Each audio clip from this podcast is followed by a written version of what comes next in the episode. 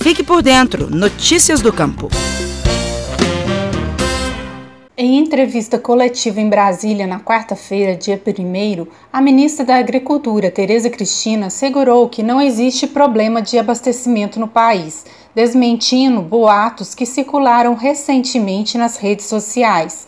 Segundo ela, o Ministério da Agricultura está trabalhando desde o início da pandemia do coronavírus para garantir o abastecimento, a produção e a distribuição de alimentos no país.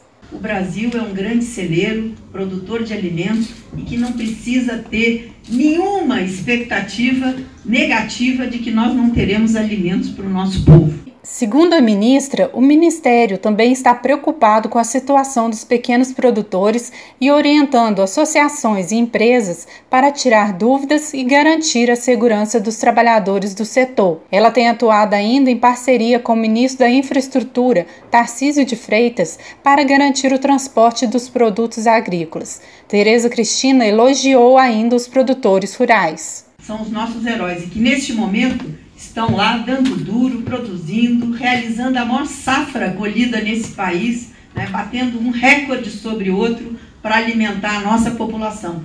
Em Minas Gerais, os agricultores seguem firmes com a produção agropecuária, garantindo que os alimentos cheguem à mesa do consumidor.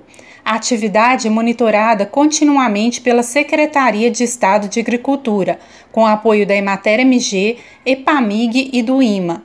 O subsecretário de Política Agropecuária da Secretaria Estadual de Agricultura, João Ricardo Albanês, diz que é muito importante que as atividades rurais continuem para que o abastecimento alimentar permaneça normal.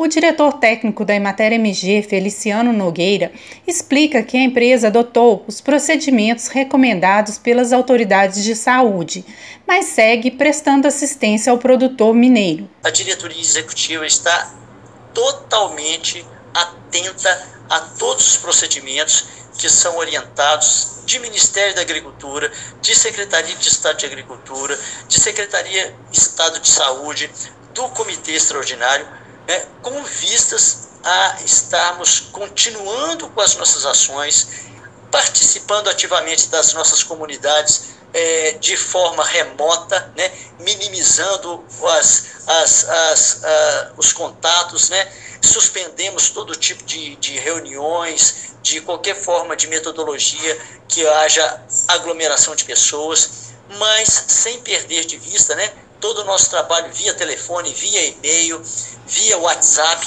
que possibilite essa interação constante com lideranças e com o nosso público prioritário, que são os agricultores, os produtores rurais de maneira geral. O produtor Renato Rezende de Souza, de Extrema, no sul de Minas, continua firme no trabalho no campo. Ele mexe com gado de leite, produzindo queijo e iogurte. E, segundo ele, trata-se de uma rotina dura. A nossa vida do campo, ela não para por causa do coronavírus. Os animais eles têm um horário de comer, eles têm um horário de ser ordenhados, eles têm um horário de serem tratados. As limpezas é, de higienização no rancho, ela tem que ser feita diariamente, higienização com ordenhas, diariamente. A planta ela não pode esperar, então ela tem o, a hora de plantar, a hora de colher.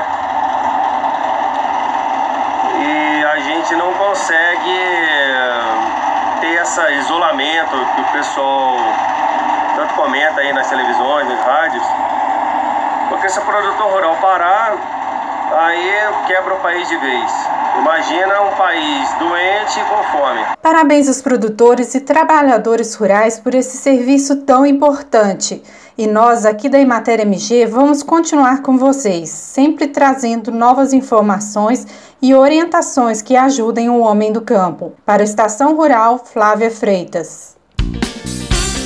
Você ouviu o Estação Rural, o podcast da Emater Minas Gerais.